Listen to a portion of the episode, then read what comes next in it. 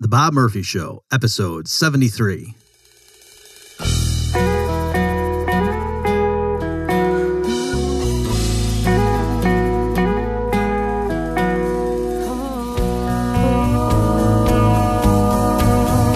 There's a tidal wave coming. What you gonna do? Get ready for another episode of The Bob Murphy Show, the podcast promoting free markets, free minds, and grateful souls. It's your source for commentary and interviews conducted by a Christian and economist. Now, here's your host, Bob Murphy.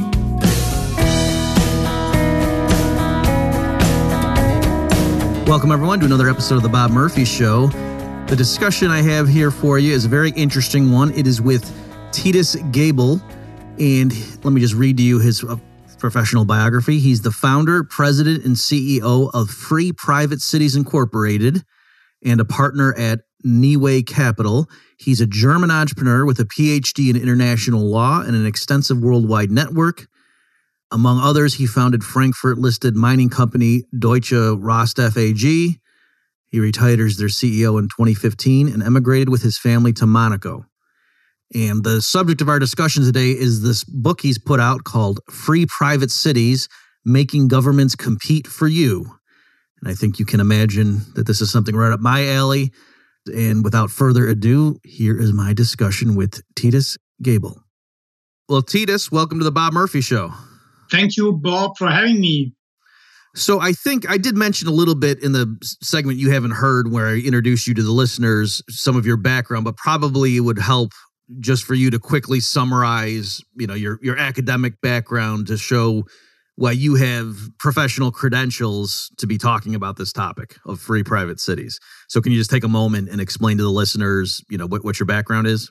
Yeah, of course. By education, I'm I'm a lawyer. I have a PhD in international law from Heidelberg University in Germany. I'm born German and lived there. Uh, in the meantime, I'm uh, living in Monaco. And uh, after several years, I decided that I'm not going to be a lawyer for the rest of my life. And I switched into the industry, first uh, biotech, then venture capital. And then eventually, I founded a mining and oil and gas company. I, I landed in the resources sector about 15 years ago and was also active in the US and Colorado, uh, but mostly in, uh, in the mining sector and other places of the world. And the company is called Deutsche Rohstoff AG, which I founded with a partner in 2006, uh, listed them in Frankfurt Stock Exchange in 2010. And it became quite successful. We had uh, projects uh, all over the place Australia, Canada, the US, Germany, even Mongolia. And um, I could uh, retire at, uh, in 2015, and I moved with my family to Monaco. And there I was in the position that I could focus on what I found I had found out in the preceding years, especially since the global financial crisis, that something is intrinsically wrong with our systems, but it's not the usual greed and capitalism, but there's something that is really, I thought, um, I cannot solve by just uh, trying to convince people that free markets and self responsibility is a good thing. Um, but I had to do something completely different. Well, can I stop you there? So, in addition to your professional background, you know, getting your, your degree in international law and so forth, it sounds like you must have also, at least as a hobby or on the side, been reading, let's call it free market economics literature? Yeah, I mean, I have I've been interested in politics since school times, and uh, very soon found my way to the uh, liberal spectrum, or in in Europe, what you call liberal is what you call libertarian in the US. I would say the classical liberal spectrum. Mm-hmm. And um, there you would, um, I began to discover the big writers like especially Ludwig von Mises, Hayek, and Adam Smith. And but later, after 2008, when the only explanation of the financial crisis was capitalism and greed, I said that's not possible because it has been there before. There must be an additional explanation. And then I started to go for the more um, libertarian stuff like uh, um, Ayn Rand and uh, Ron Paul and all that. So the um, uh, it was a longer way. I was also involved in, in German politics for for quite many many years. Uh, I was also a member of the Classical Liberal Party. Later, ministers in the German government were friends of mine, so I I had a relatively deep insight, and I was also invited as a CEO of the mining company by the German government for some travel visits in official state visits in other country. So I think I have had quite a lot of insight into the political world. But as I said, I, my conclusion was that there's no way to gain a majority for the ideas of free markets and self responsibility. Okay, great. Well, thanks for that. And so your your book that we're focusing on here for this interview, the title is Free Private Cities, colon, making governments compete for you. And so I think people can get a sense of where you're coming from, but and we'd like to just unpack this in the, the course of this interview. So I guess in the beginning, just you know, very quickly, what you know, what what is your basic proposal? So you you said that you realized just getting people to go out and and hey vote for better candidates you know candidates who understand the market that that's a hopeless strategy and so what are you what are you offering instead yeah i mean in a nutshell if you imagine bob a private company offers you the basic services of a state which is the protection of life liberty and property in a certain territory within a host nation as we call it and you pay a certain fixed amount for those services per year and your rights and obligations are laid down in a real written agreement uh, between you and the operator, not a fictional social contract. And apart from that, you are free to do as you wish. And the big difference is now you would be a real contracting party on equal footing, uh, enjoying a secured legal position. And you only become part of it, of course, if you like the offer. So what I'm doing here is I'm offering a product, a product on the market of living together, as I call it. And the reason why I came to this, well, somewhat strange proposition is uh, uh, indeed the experiences I made over 30 years now political engagement. Um, it's as you as you mentioned. I mean, telling people, okay, look, vote for the candidate who's maybe a libertarian candidate who understands the market and the incentive structure and that this is going to work to the benefit of all, he must say, this candidate, vote for me, I do nothing for you. And he's competing against candidates who say, who are promising that they are solving all kinds of problems, that they're helping the people, that they're feeding the people. So I think it's not realistic to assume that in any democracy, in any country of the world, a real uh, freedom oriented, a real full libertarian candidate would ever win.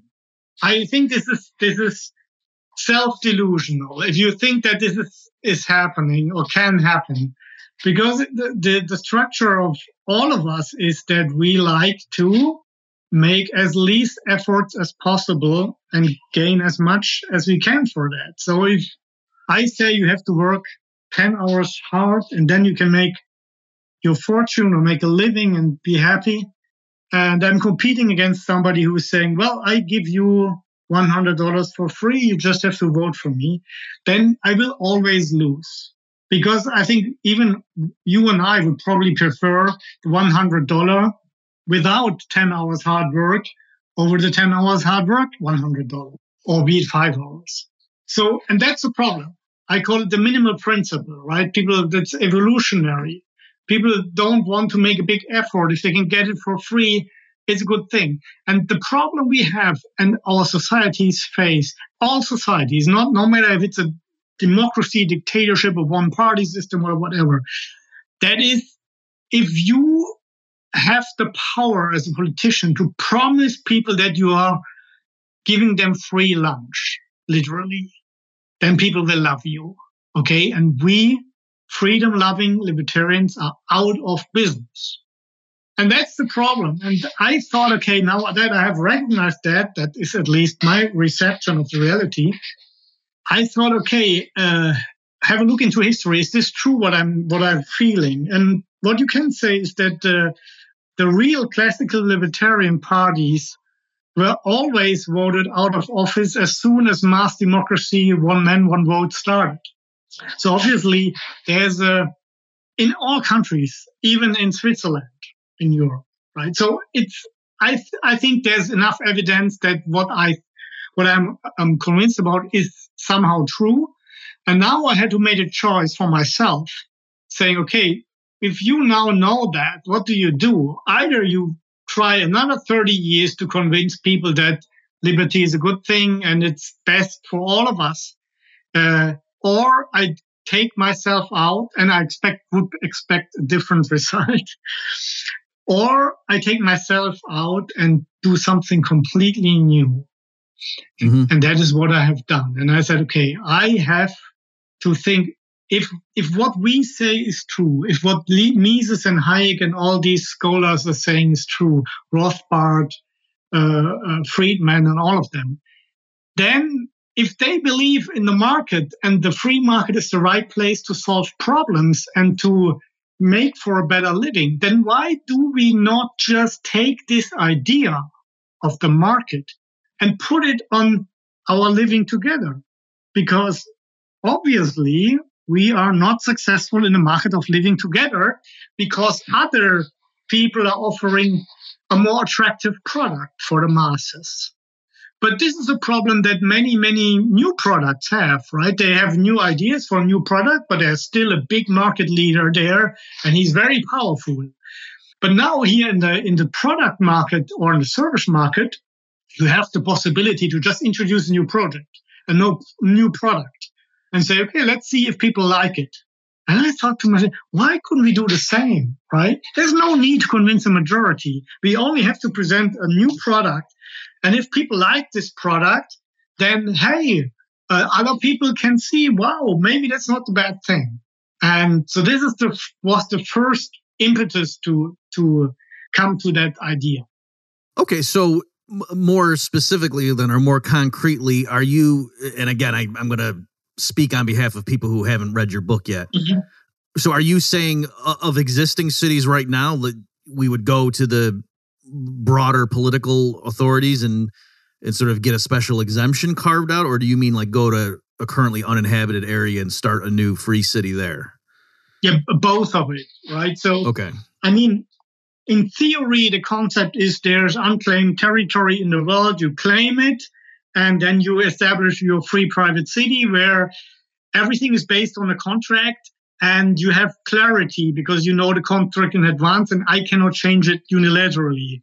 So it's it's a it's a clear rules, right? It's like it's like a service contract, not not more. It's it's giving it's it's a security mostly a security framework that's giving room for spontaneous order to develop. That's the idea. But in reality, of course, there is no unclaimed territory. So you have mm-hmm. to deal with existing states. And Anything else would be, uh, I would say, utopian, unrealistic. The reality is that the whole territory of the earth is taken, and if there are some terra nullius, special situations, then they, this can change very quickly when the countries decide otherwise. So what we have to do is really to go the special economic zone approach that we, as you said, we carve out a certain area uh, ideally, it's completely uninhabited because we do not want to force people into that system. So this is the, the of course, the, the most difficult part is to convince states that this is a can create a win-win situation. Now, here's one advantage that we have to, in today's world compared to other attempts in the past to create new societies. We have already more than 3,000 active special economic zones in the world. And some of them are even special administrative zones, like Hong Kong or parts of Dubai, that have own legal system, own courts, own security, own laws. Hong Kong even has an own parliament and an own government, despite being part of China. Of course, it has some problems, but I just want to clarify the the uh, possibility to uh, create something which is still subject to a sovereignty of a state, but has a legal internal autonomy to make this happen. Now, if you go to a government, and I'm already negotiating with governments, what you do normally is you say, well, look, we are going to develop this rural area or even completely deserted area and bring investors that otherwise wouldn't come to your country. And then you will also gain from it. You will create jobs. And of course, there will be some payments for the infrastructure we're using uh, of your state, etc., etc. And so that is something that's not completely just a, a, an idea, but I'm in it for business, right? It's also a business model. The free private cities operator would be a for profit company because only then the incentives that the market normally is giving, they would be there. And namely, these are to treat your customers well, not to waste your resources, and to be attractive because otherwise you will not gain new customers. And you have to be uh, cautious because if you really make bad things, then people will go away and you will eventually become insolvent. So I think this is a much better incentive than any incentive our politicians have. Okay, so just to again clarify exactly what the, the concrete steps that you think are the way forward, you want to find areas that right now are part of the jurisdiction of some broader political state. Yes. But but yet have a very low population density and then you want to get the you know the the overarching hierarchy to agree to allow much more specific property rights and and a, a, much stricter limitation on what the political authorities can do in this particular region. And then once that gets established and people outsiders see that this is being respected that this this deal or arrangement is being followed then people will move into there because even though there's not many people living there right now you're saying with you know everything laid down contractually and it being following market principles that could over that could trump whatever the negatives were that are the reason right now nobody lives there yeah and especially um, this is all right i mean first from uh, let me talk from to, to your first part of, of your remark which is more a tactical how do, do we do this mm-hmm. in practice exactly this is we have to really to prove that this regime is respected by the host nation and I will say later a little bit how we do this in practice. There's also some legal stuff involved. But the basic idea is indeed that we just offer a deal to the host nation, say, look, we are coming with our autonomous zone. Let's call it a free private city, which is run by a, by a private operator. And we agree with you on the extent of our autonomy. Ideally, it's, it is 100%, but in practice, it, this is not the case there will be some restrictions depending on what is politically feasible in that part of the world or in that particular country. So you will have to make some compromises. For example, we have a very advanced project in Central America.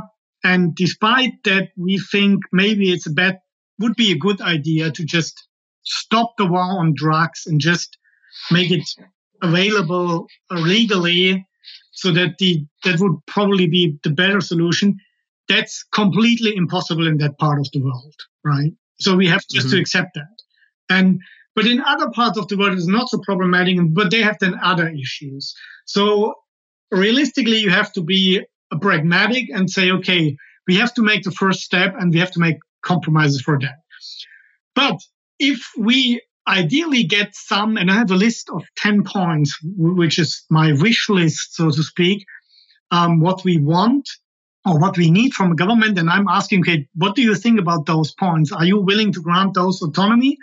And uh, then the negotiation starts. But ideally, if you come in such a uh, free private city, you wouldn't deal with the host nation at all. You would only deal with me as a free private city operator, and you would have a citizen's contract, right? In the citizen's contract, it would, for example, be mentioned that some parts of the law of the host nation still apply because we had to concede that. But you would know that, right? So that you can make an, an, informed decision in advance. You would have a look at the contract and at the level of autonomy we have and we wouldn't tax anything normally. We would say, okay, what you need is some security infrastructure, and that is the fee that you pay for that. And so you you really know in advance what's what's going to happen. And I think this is one thing that is one of our big advantages that most people don't really realize. The problem that we all have in our societies today, no matter what political system it is, is that yes, there might be a so-called social contract, but the problem with this social contract is that it can be constantly changed by one side. And here's the secret, Bob, it's never us. Mm-hmm. And that's the problem, right? And that is the problem that basically you are a subject. They can do whatever they want. Oh, you give your vote away every four years, and then not much to say. That's a problem. In in my normal life, I wouldn't accept that. I wouldn't buy a car if the seller would decide what type of car, what motor, what uh, interior, and even what price, right? I mean, no, nobody would make such a deal. But in, in our societies, we are exactly doing these deals. So if the government decides that you have to make a certain insurance for healthcare, or that you that they are subsidizing uh, some energy forms and and others not, and you have to pay for a military uh, adventure somewhere abroad, and you cannot do anything about it. And that's not that is what I thought, and that was the reason why I moved to Monaco. That's not right. You have to you have to to offer an alternative.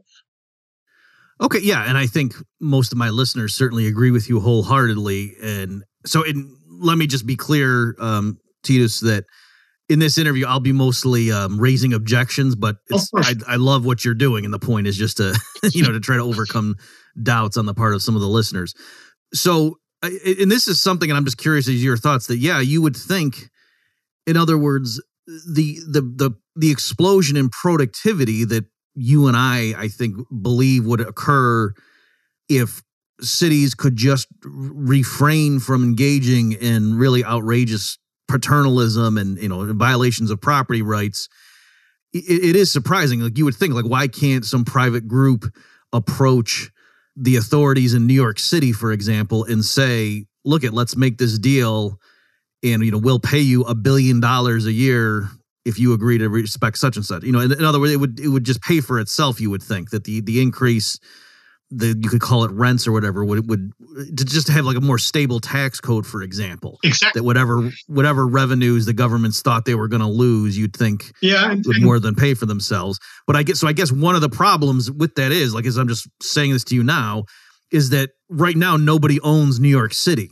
right? That's the problem that there's and this is kind of this is hans hoppe's one of his critiques of democracy is that no one really owns it. It's just every election there's a new set of temporary caretakers that are in charge of administering this state apparatus but you can't make long-term decisions. That or to put it another way you know right now there is no group that you could actually go to and say because even if you went to the federal level and said hey we want to cut out this deal with new york city wouldn't the next administration be able to go back on that deal? So I guess that's probably one of the major issues a lot of listeners are, are thinking is a problem here. Yeah, and I think this problem is so huge that we we cannot solve it. And I don't know if you are familiar with the Sandy Springs project. That is this uh, nearly private, nearly fully privatized city near Atlanta, uh, Atlanta in Georgia, where uh, Oliver Porter was um, crucial for making this happen. And uh, they have basically privatized nearly everything except uh, police and courts. And uh, they found out that the cost is 10 to 40% lower and the quality is much higher and they have zero debt. So that was a big success. A lot of people moved into that town. Uh, but Oliver told me that he's one of my advisors. Oliver told me that it was many towns wanted to copy that model. But he said, in the meantime, even in Japan, there are about, mostly in the US, but also one in Japan, there are about 10 or 11 cities or startup communities who adapted that model, but not a single one which was already existing. So because the interest groups that already have power, they do not want to give away power, even if they guarantee, that's another example from Oliver, if they guarantee 25% less expense. Even then, they didn't get a majority uh, in in the council for that in the city council. And the other thing is that, of course, many people are afraid that they're losing their jobs who are working for the uh, administration. So, if I would say going to New York is a problem from that side. The other problem is that, I mean, if we are, if we want people to voluntarily participate, it wouldn't be possible either in New York because whatever I promised, there will be at least 40% against it, right? So, okay, yeah. And, right. and then we, I would have to force people into that. So that's one of the issues where mm, that brought me to the thing that I say, okay, here's the thing. Let's start this on uninhabited territory so that we do not have to force people into a system they do not like. And we do not have to overcome these entrenchments of interest groups who are already there. That is the practical answer to the question. Okay, yes, and, and I, I like that. Um, so I, I guess w- one thing is, strictly speaking, legally, w- what is the deal being struck with the the the existing political organization that has you know sovereignty mm. over that piece of land? Are you actually like wanting it to secede formally from there, and so it's its own separate little country? Well, ideally, yes, but that's not possible in today's world. I mean, there are secessions, but most of them are not peacefully. So that is something we are not trying to follow. We would rather go the special administrative or special economic zone plus. That's how I sell it to governments. It's mm-hmm. it's it's the next evolution of a special economic zone. So we would because it's I mean, many people tried, and you might have heard that some of Bitcoin billionaires also tried to buy sovereignty. That is not possible. Why is it not possible? I mean, in theory, it's possible, but in practice, in the political practice, if you sell parts of your land to a private company, the opposition would immediately uh, have a have an issue. You would call in the constitutional court. They would uh, go to electorate and say, "Well, this guy is selling out our country to ruthless capitalists from whatever country. Mm-hmm. So that no president can afford that, and even a dictator can probably not afford. That. So it's in theory it would be possible, but I think my my uh, assessment is we shouldn't go that path. That's too too controversial. Much easier to go the to this well to say we are basically kind of special economic zone which is also not completely true because it's much, much more. I mean, we are asking for complete autonomy except uh, foreign policy and defense. And uh, as I said, it's probably that's the ideal. In reality, we will have to make some compromises. But now here's an example. There's a country in Central America, uh, which is Honduras, and they have had similar ideas 10 years ago and have even changed the constitution to make uh, something like that possible, have a special law and all that. And within that regime, it's called the ZEDE regime, you can have your own legislation, your own administration, and your own courts. Um, you are still subject to some governmental overview, and uh, there's a state commission that has to approve your laws. But once they are approved and they are, they can, they cannot make laws. They can only approve or disapprove. So you can create your own system in a way. And this is real. This is not just an idea. That, that is reality. And, and Honduras is only on the forefront. Other countries are having things experimental, experimenting with things that are similar. For example, in Dubai and in Abu Dhabi, you have two zones that have a, a legal system that's completely different from the rest of the land. And they have even hired judges from London to, uh, uh, to be judges. So, um, that is already happening and that is helping us when convincing governments. We say, look, it's already there in Honduras, in Dubai, and, and look, it's a kind of a Hong Kong um, model or Macau model. And this is indeed something which uh, is easier to sell because it's it's docking on something that is already known, namely the special economic zone. Yeah, and I just want to mention for the listeners, I'll put a link, folks. So this is bobmurphyshow.com slash 73 if you want to see these links. And of course, we'll put the, the first link will be to um, Titus's book to order if you want to see it for yourself. But yeah, it's as I'm sure you know, Titus, the, the academic literature is pretty clear. Like, for example, these economic freedom of the world indices, Hong yeah. Kong is always at the top of the list, and Hong Kong's economic performance, you know, is amazing. And and and so the you know the just standard empirical regression analysis, that sort of thing, objective measures of economic freedom go hand in hand with stronger growth. And so you're right. It's it's almost surprising like how come there aren't more examples of this around the world and i'm i guess partly it's just the the perverse effects of, of politics right. so can i ask you ts because i think a lot of people what's occurring to them right now as we're recording this is there's all these protests and civil unrest in hong kong itself and so you know are, are some people are they cynical and saying well gee it's even with the success story of hong kong it's not clear that the Chinese authorities are going to let them maintain even their limited sphere of autonomy? Yeah, I mean this this is a justified question, and this is one of the biggest issues we have is how do we secure that the host nation is sticking to the to the contract, right? I mean, there's a contract between Great Britain and China, and obviously the Chinese government is not willing to stick to that in any uh, any longer, or not in all degrees. So this is a typical problem we also would have. But frankly, everybody who's dealing with governments has this problem because there's no enforcement uh, instance above the governments. So what? How do you solve that problem in in like in the mining industry, right? So because you make an investment that might last, you need 30 years or so, a long payback time to justify this investment. And in 30 years, many governments can change and people can make different laws. So what normally happens in such cases is that you say, look, we are making an investment. In our case, we are investing in a free private city infrastructure. And, but we need protection for that. So we have to agree on an investor protection.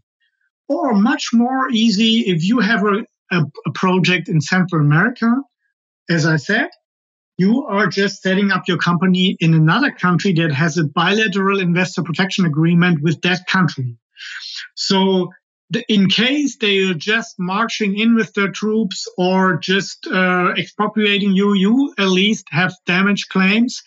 And that is can be very painful for this country because they will really shy away all kinds of future investments with, with that.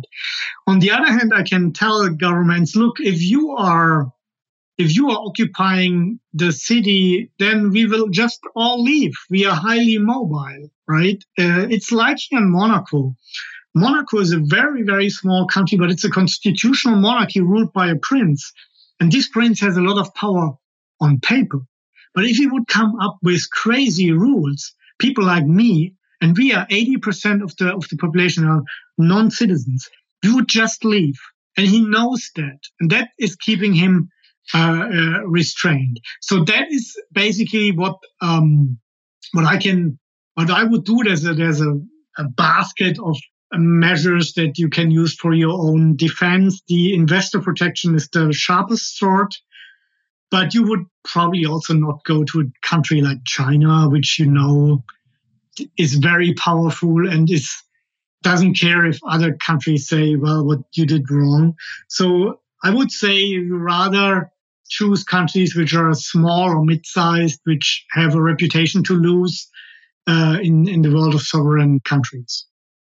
Let's take a quick break from my discussion with Titus Gebel to talk about my own work in this area of private legal systems and even military defense, and that's my pamphlet Chaos Theory. So if you haven't seen that already, I encourage you to check it out. There's a free PDF download from the Mises Institute. So go to bobmurphyshow.com slash chaos. Okay, um, let me ask you how you feel about this analogy. So it, you know, we can imagine a biological metaphor, and, there, and there's different evolutionary strategies, and so there's like the hawk, you know, that's very aggressive, and it goes around and just, you know, it doesn't get consent from the things that, from the prey that it eats and then there's you know herbivores that just eat grass and then there's like a snapping turtle that isn't aggressive but you know has a lot of defenses and so in that sort of ecosystem certain strategies are viable among a whole host of other strategies so is that what you're picturing that yes there's always going to be aggressive states that don't respect you know any kind of contractual arrangements they might have had but you're thinking in the whole wide world, there's a, a niche where this the sort of approach you're talking about would would be sustainable. Yes, and the main reason is indeed money.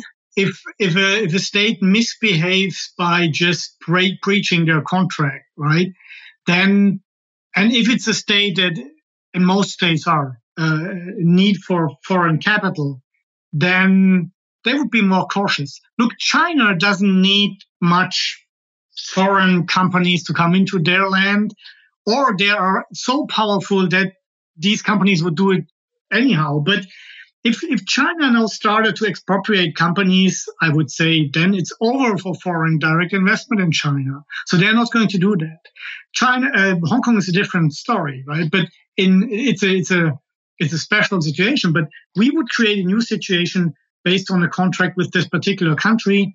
We'd say, okay, here's an investor protection clause, international arbitration in in uh, London, Singapore, or, or New York. And um, this is a mechanism that is not new to the international uh, business community. So that is no not much different to what we are doing.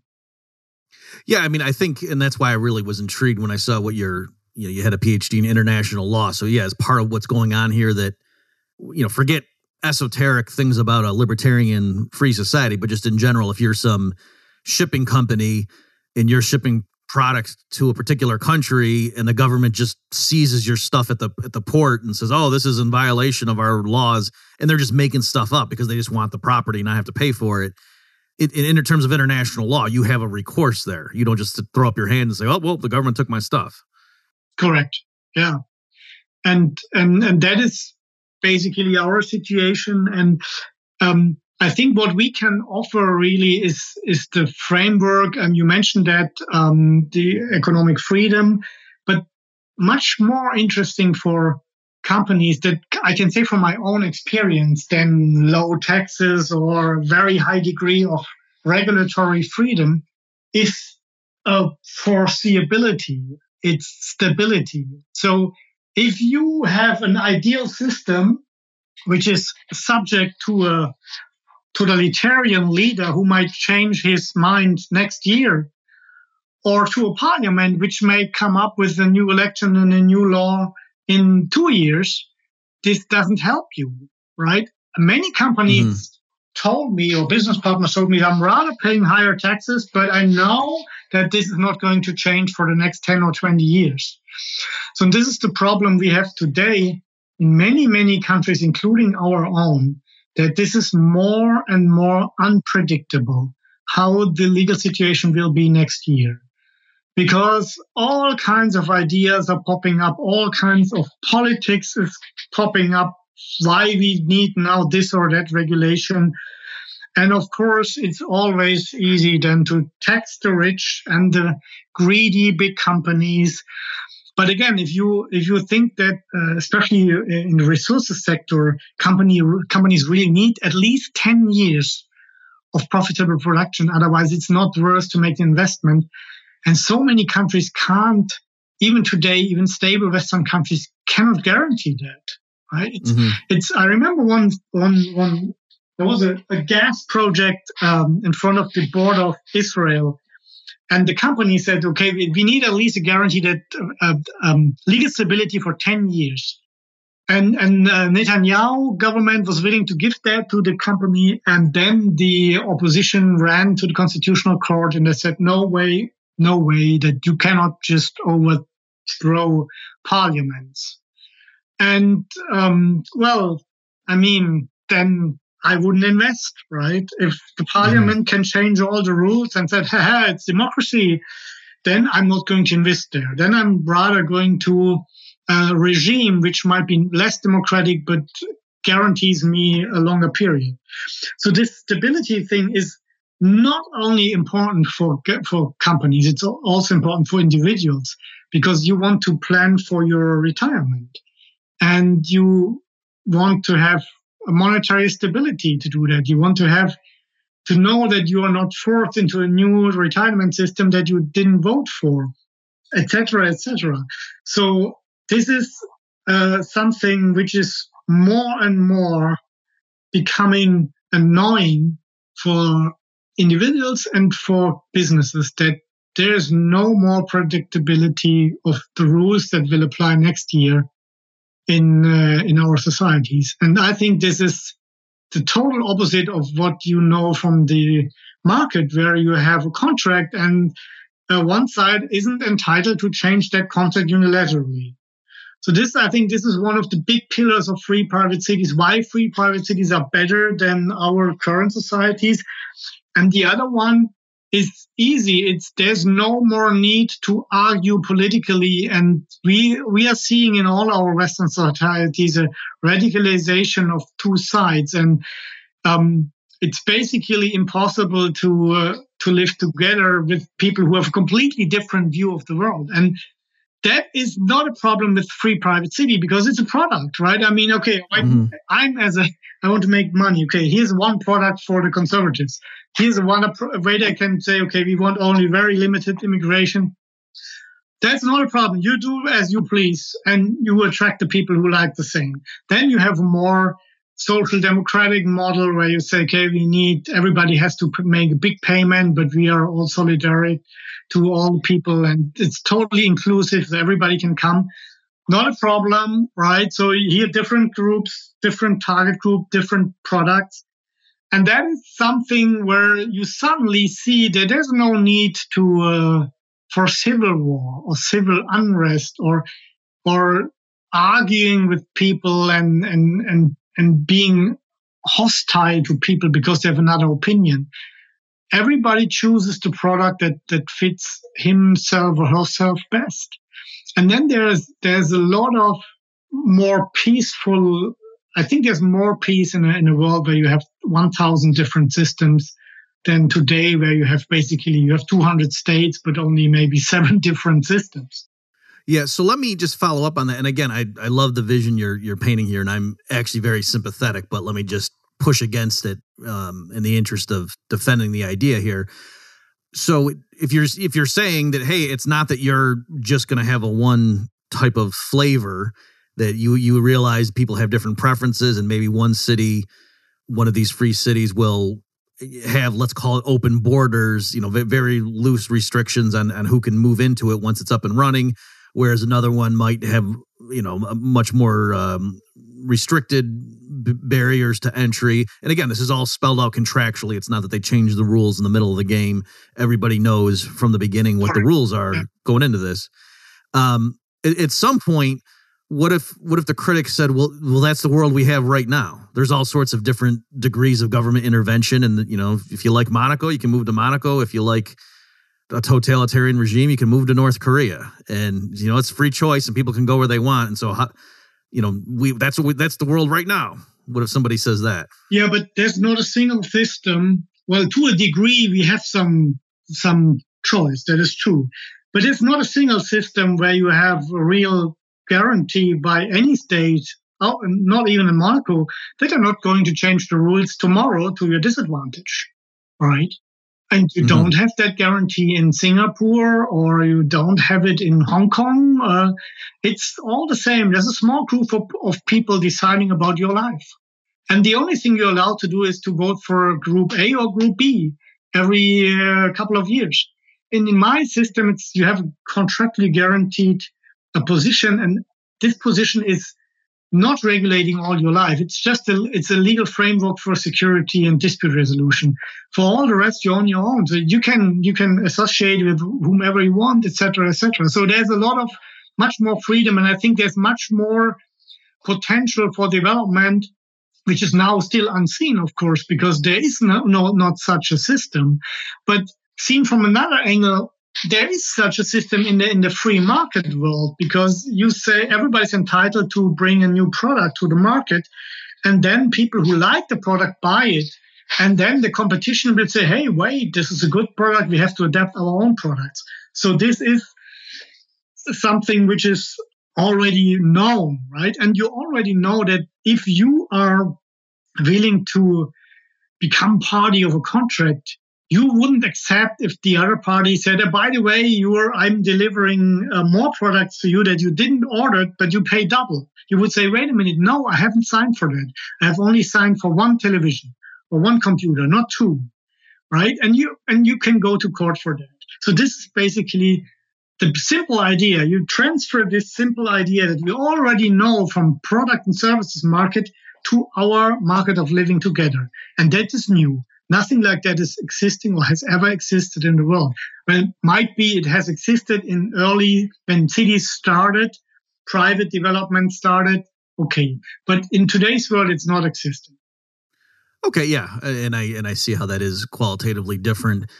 I guess can you speak a bit just in terms of the practicality? Like, so do, are you like what, what's your current state? Are you just right now fleshing out the theoretical details, or are you actually looking for you know, do you have sites in mind as oh, let's do one here, let's do one here, and start talking to the respective governments?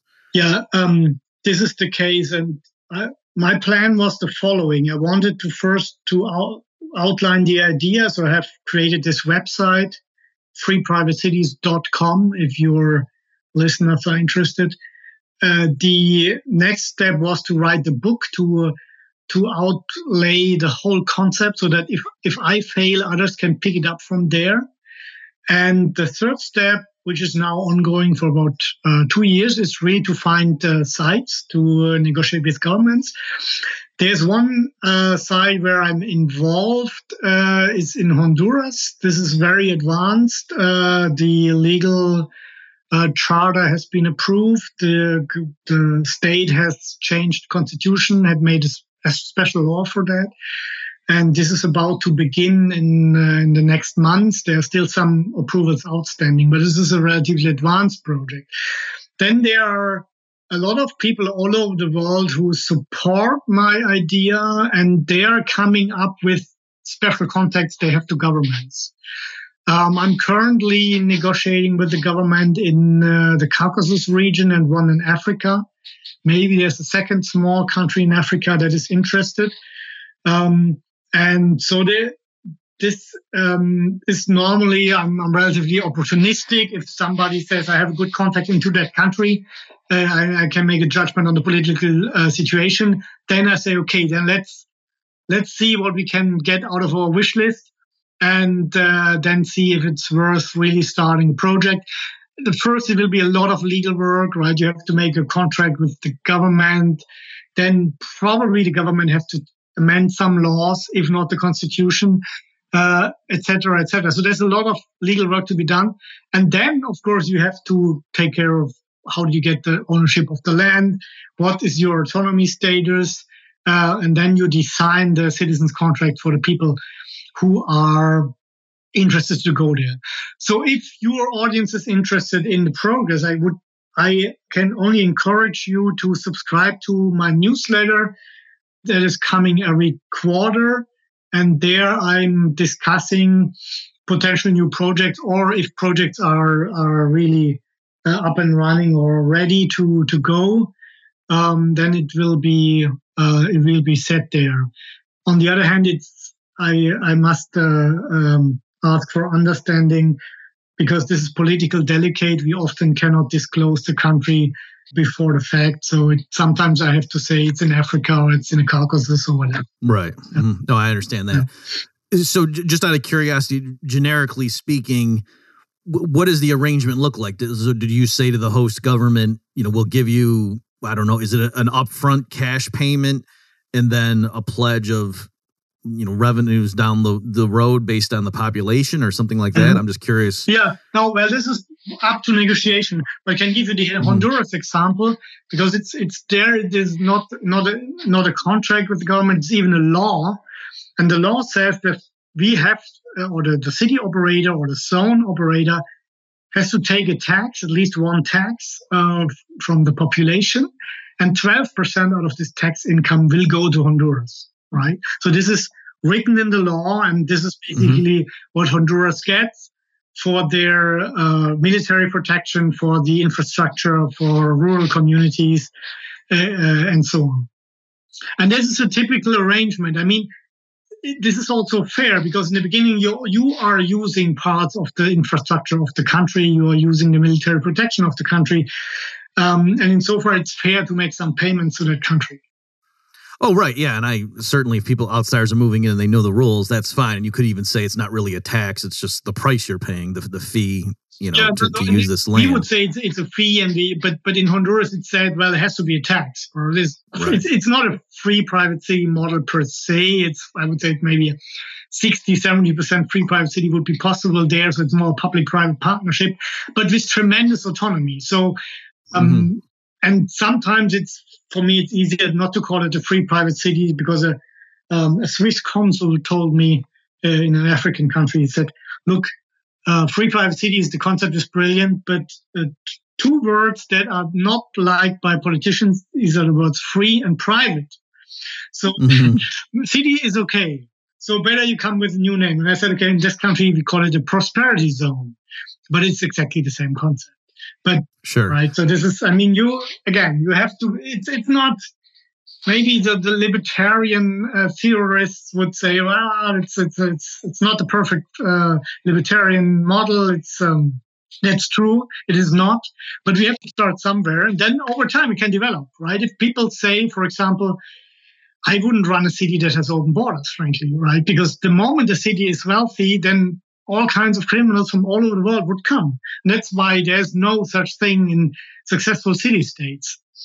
And the other thing is, I wouldn't say, okay, everybody should take care of his own security because this is a, it would result in a very big chaos in the beginning. And at the end, probably some organized crime would, would settle there because they have the biggest security. So this is my, but here's the thing. This is my market judgment. You have the right to have a complete different view go to the market, and then we will compete and we will see who's more successful. And that's exactly what I want. I don't want to prove that I'm right. I want to start competition in a new market. Yeah, so I, I mean, I really enjoy um, the, what you're trying here, and I think it's. I, I love the fact that it's a practical application as opposed to just you know abstract theorizing. Do, do you have any? Um, do, do we have results at this point in terms of the limited? Experiences with these prosperity zones or enterprise zones or what what they're called. Like have those the ones that have been tried uh, so far are, are, the governments still respecting their end of the deals or is it you, understand what i'm asking? Yeah i mean the, the the experience is somewhat limited but what you can say is the more investment you bring or can promise the easier it is. Then it is also so that there will be parts of the government who will be against your project because they fear a loss of power. That has to be counted in from the from day one, right? So you definitely need need the support of the of the ruling party, of the president, uh, but also of the uh, members of the administration because they can delay a lot. Uh, and in Honduras, for example, we are waiting for now for, for nearly a year on for the approval of our courts because this, of course, means giving away some power. So uh, everybody says, yes, we're going to do that. But in practice, they are, I would say, they're delaying it because it's somehow they feel uncomfortable. So these are things that eventually I think will be overcome. But um, these are problematic issues that the easier, I think, the more you bring with investment, the easier it is. And the more that the people in the country can say that it's really improving their daily life and that they can move there. And it's not for the rich only because you pay look we have calculated what you have to pay for our business for our package. The fee is about $1000 per year right? Instead of mm-hmm. taxes. So that is normally achievable.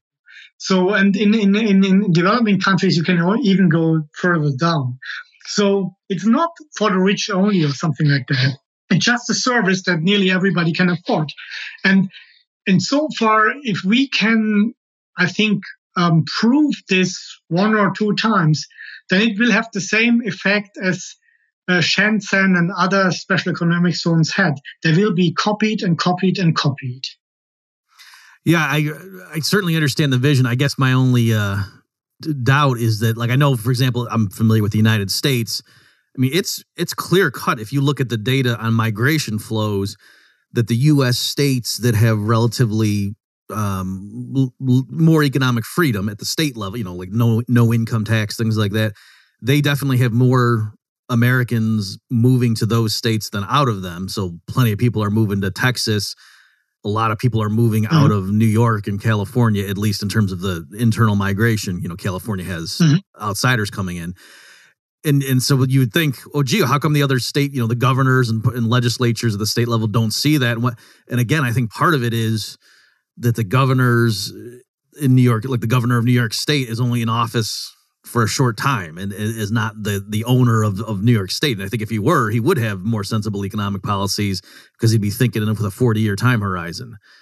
So anyway, I'm, I'm, just. Do you have any any comments on? I mean, I know i have sort of raised this objection 20 minutes ago, but I guess that's the one thing that's making me not immediately think this is going to solve the problems in two years. Yes, and I mean what you are describing is the wrong incentive structure, and you rightly mentioned uh, Hans Hoppe, uh, uh, who also um, is aware of my my concept and is a is a, is a, supporter of it. Um, he he put it down that there there's a wrong incentive, right? You don't you're not responsible what, for what is happening to to your community in 10 years when you're out of office and even if you make big big mistakes the worst thing is that can happen to a politician is that he's voted out of office with a big pension that is the worst thing that can happen. So there's no real incentive. They have no skin in the game.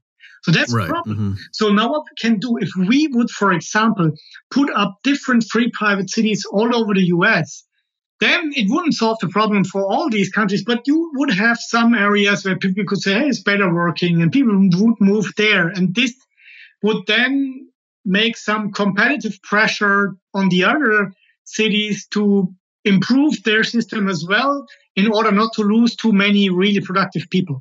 So I think even if we are, we will remain a niche product for a very long time, if not forever. The, the function alone will, will be very important. And some people say that uh, China was, the new China was modeled after Hong Kong because Deng Xiaoping has seen that Hong Kong was working and their model wasn't. And so at the end, you can say that Hong Kong has changed China more than China has changed Hong Kong. So I think there is there's some truth to that. Um, there's some merit to that observation, and and that is something that we can achieve, even if 90% of the current world remains as it is. Yeah, I like that observation a lot about China and Hong Kong, and I yeah I agree with you. And I think some listeners might who are cynical, they might not realize that that you know the, the the Chinese system has has transformed tremendously, even though nominally it's still run by the Communist Party. It's you know there's many respects in which you know China has engaged in a lot of um, pro market reforms, let's call them, yes. over the last several decades, and that's partly why you know the living standards there have uh, multiplied so rapidly. Um, I suppose another analogy that occurred to me is tell me if you think this is okay. That you know right now, so libertarians for a long time have been complaining in the United States at least about um, the licensure of of taxis, right? So like like in New York City to hmm. operate a, a taxi, a yellow cab, you need a medallion, you know, because they have a monopoly on that. That the city and those medallions are very valuable, and it restricts the supply and increases the price. And then, in, and nobody cared about you know the average public didn't really care much about it. Libertarians were writing essays about it. Nobody cared and the way that model was disrupted was not by convincing public opinion and voting in people who were going to repeal the taxi cab monopoly, but instead just the development of Uber and Lyft and the and you know these rideshare operations that even sometimes were operating in a quasi illegal fashion and just when when people saw with their own eyes how good it was and oh yeah taking an uber is way cleaner and, and more safer than a cab and cheaper that's what gets the average person to realize, oh yeah, the taxi cab mon- mon- uh, monopoly was silly. So likewise here, instead of you trying to change public opinion and get people to vote in better politicians, you're just going to go ahead and just start showing them this is what freedom looks like. Compare this, you know, with your own eyes. That's that's a fantastic analogy. Indeed, you just present a new product and you don't, and then let, let's see what happens. Right? People will come volunteer, they vote with their feet and um, I'm using normally the, the iPhone analogy, uh, but maybe your Uber one is even better. With the iPhone, I say, okay, look, uh, uh 11 years ago when the first iPhone was coming out, I could have made a, uh, um, a referendum or asked people What do you think? It's a handheld computer. You can make phone calls with it. What do you think? Is it a good thing? And maybe most people would have said, well, well, nice to have. Don't need it. But instead, you just present the product and then people can touch it, can feel it. And three years later, later, there were only smartphones on the market. So, um, indeed, instead of arguing. I would say stop arguing, start building something new. That would be also my advice to most of your audience or to, to all of them who want to start something new. It's probably, frankly, relatively fruitless to try to convince people. Imagine a discussion on television or during a conference. How often have you observed that at the end, one of the participants stand, stood up and said, well, yes, you have convinced me I was wrong. You were. How often is this happening? Not very often. And and I, and so far, don't waste your energy with that. Um, I mean, it's good to spread the ideas, but it's more important to do something so that people can see. And we need it also because it's not possible, despite what many people think, especially young libertarians, that they can study Friedman and others, uh, uh, Daniel Friedman here. Uh, no, what is his name? David Friedman. Patri, David Friedman, Patri's father. Yeah, David Friedman. Yeah, David. Um, uh, the machinery of freedom. They said, okay, here's a here's a here's a model, and this is a perfect model, and all societies must work with that. There's we have found basically the holy grail. That's not how reality works, right? You have to try it out. We have to try it out. And so far, we have to start sooner than later because once there's a one world government, it's too late, right? So right. now is our time, and the time is right. There's so many people so fed up with their government. And there's a there's a there's a poll that says in the Western or I think all over the place, uh, about 80% of the people are not satisfied with the way they are governed. I mean, that's really a lot of market dissatisfaction. And if we can present, they're screaming for new products, I would say. And there are a lot of people now. Another product that hasn't been voted for by majorities is Bitcoin, right? A lot of people right. have a lot of money through Bitcoin, and rightly so. They have made a lot of money because they are investing in the right thing at the right time. And these people can now finance that kind of new ideas. And so um, I'm happy if anybody says, okay, I like some of Titus's ideas, but some I would do differently. Please do that. We, we need competition. And the other thing is that what I found out in personal life is people are really different. So probably it's not true that libertarian world would be the best of all worlds for all of the people. Some people don't want freedom. They want guidance and they want to believe in something and they want a leader. Let's just say, well, that's how the world is, but not for us. so we need something right. new. Uh, but people should have the choice, right? We shouldn't become the same kind of problem political person that says, I know the right way to live and everybody has to obey uh, because I know it better. Forget about mm. that. Well, yeah, my yeah, my joke is um, after talk after arguing with libertarians on social media for years, the idea of living in a city just with other libertarians is horrifying to me. yeah, and I look, um, I, I found out um, that it's also likewise uh, equally difficult to work with libertarians on such a project if it's only on a on a, um, I would say ideological basis. What, what I'm doing now, of course, there are libertarians uh, which are partnering and, and working for me, but this is for profit, right? This is a real business. Okay, you deliver, you get your money paid, and then we you have to do, do your job. And if you have other ideas, sorry, this is my company. Okay, and this is the the only thing. That's one of the reasons why many of those libertarian projects failed in the past, like the New Hampshire project and all that you bring a lot, a big group together, 10 people, 20 opinions, right? And that cannot work. Uh, really, I think there's much more pushy if you have a for-profit company say we want to make money with that free private city model or prosperity zone, and this is how we go. Um, one quick clarification that the uh, taxi cab analogy was um, I got that from Jeff Deist that he, that he made that point. And I like your idea too of Bitcoin that that's, and I've said to try to get people to understand the possibility of privately created money, even though there's, you know, the historical examples of gold and silver and so forth.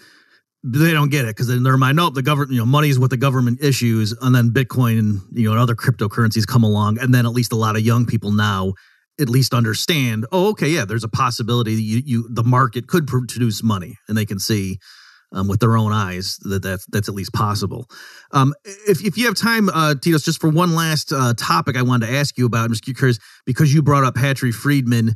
So I'm sure you're aware of the the proposal for what's called seasteading, where you're going to sort of you know bit, taking off of like an ocean liner model, but then building floating cities. Yeah, yeah. I'm, I'm curious what how does that is that one possibility and just as long as the technology was there that fits into your model or do you think that's the wrong approach no, it, I'm a member of the board of the Seasteading Institute.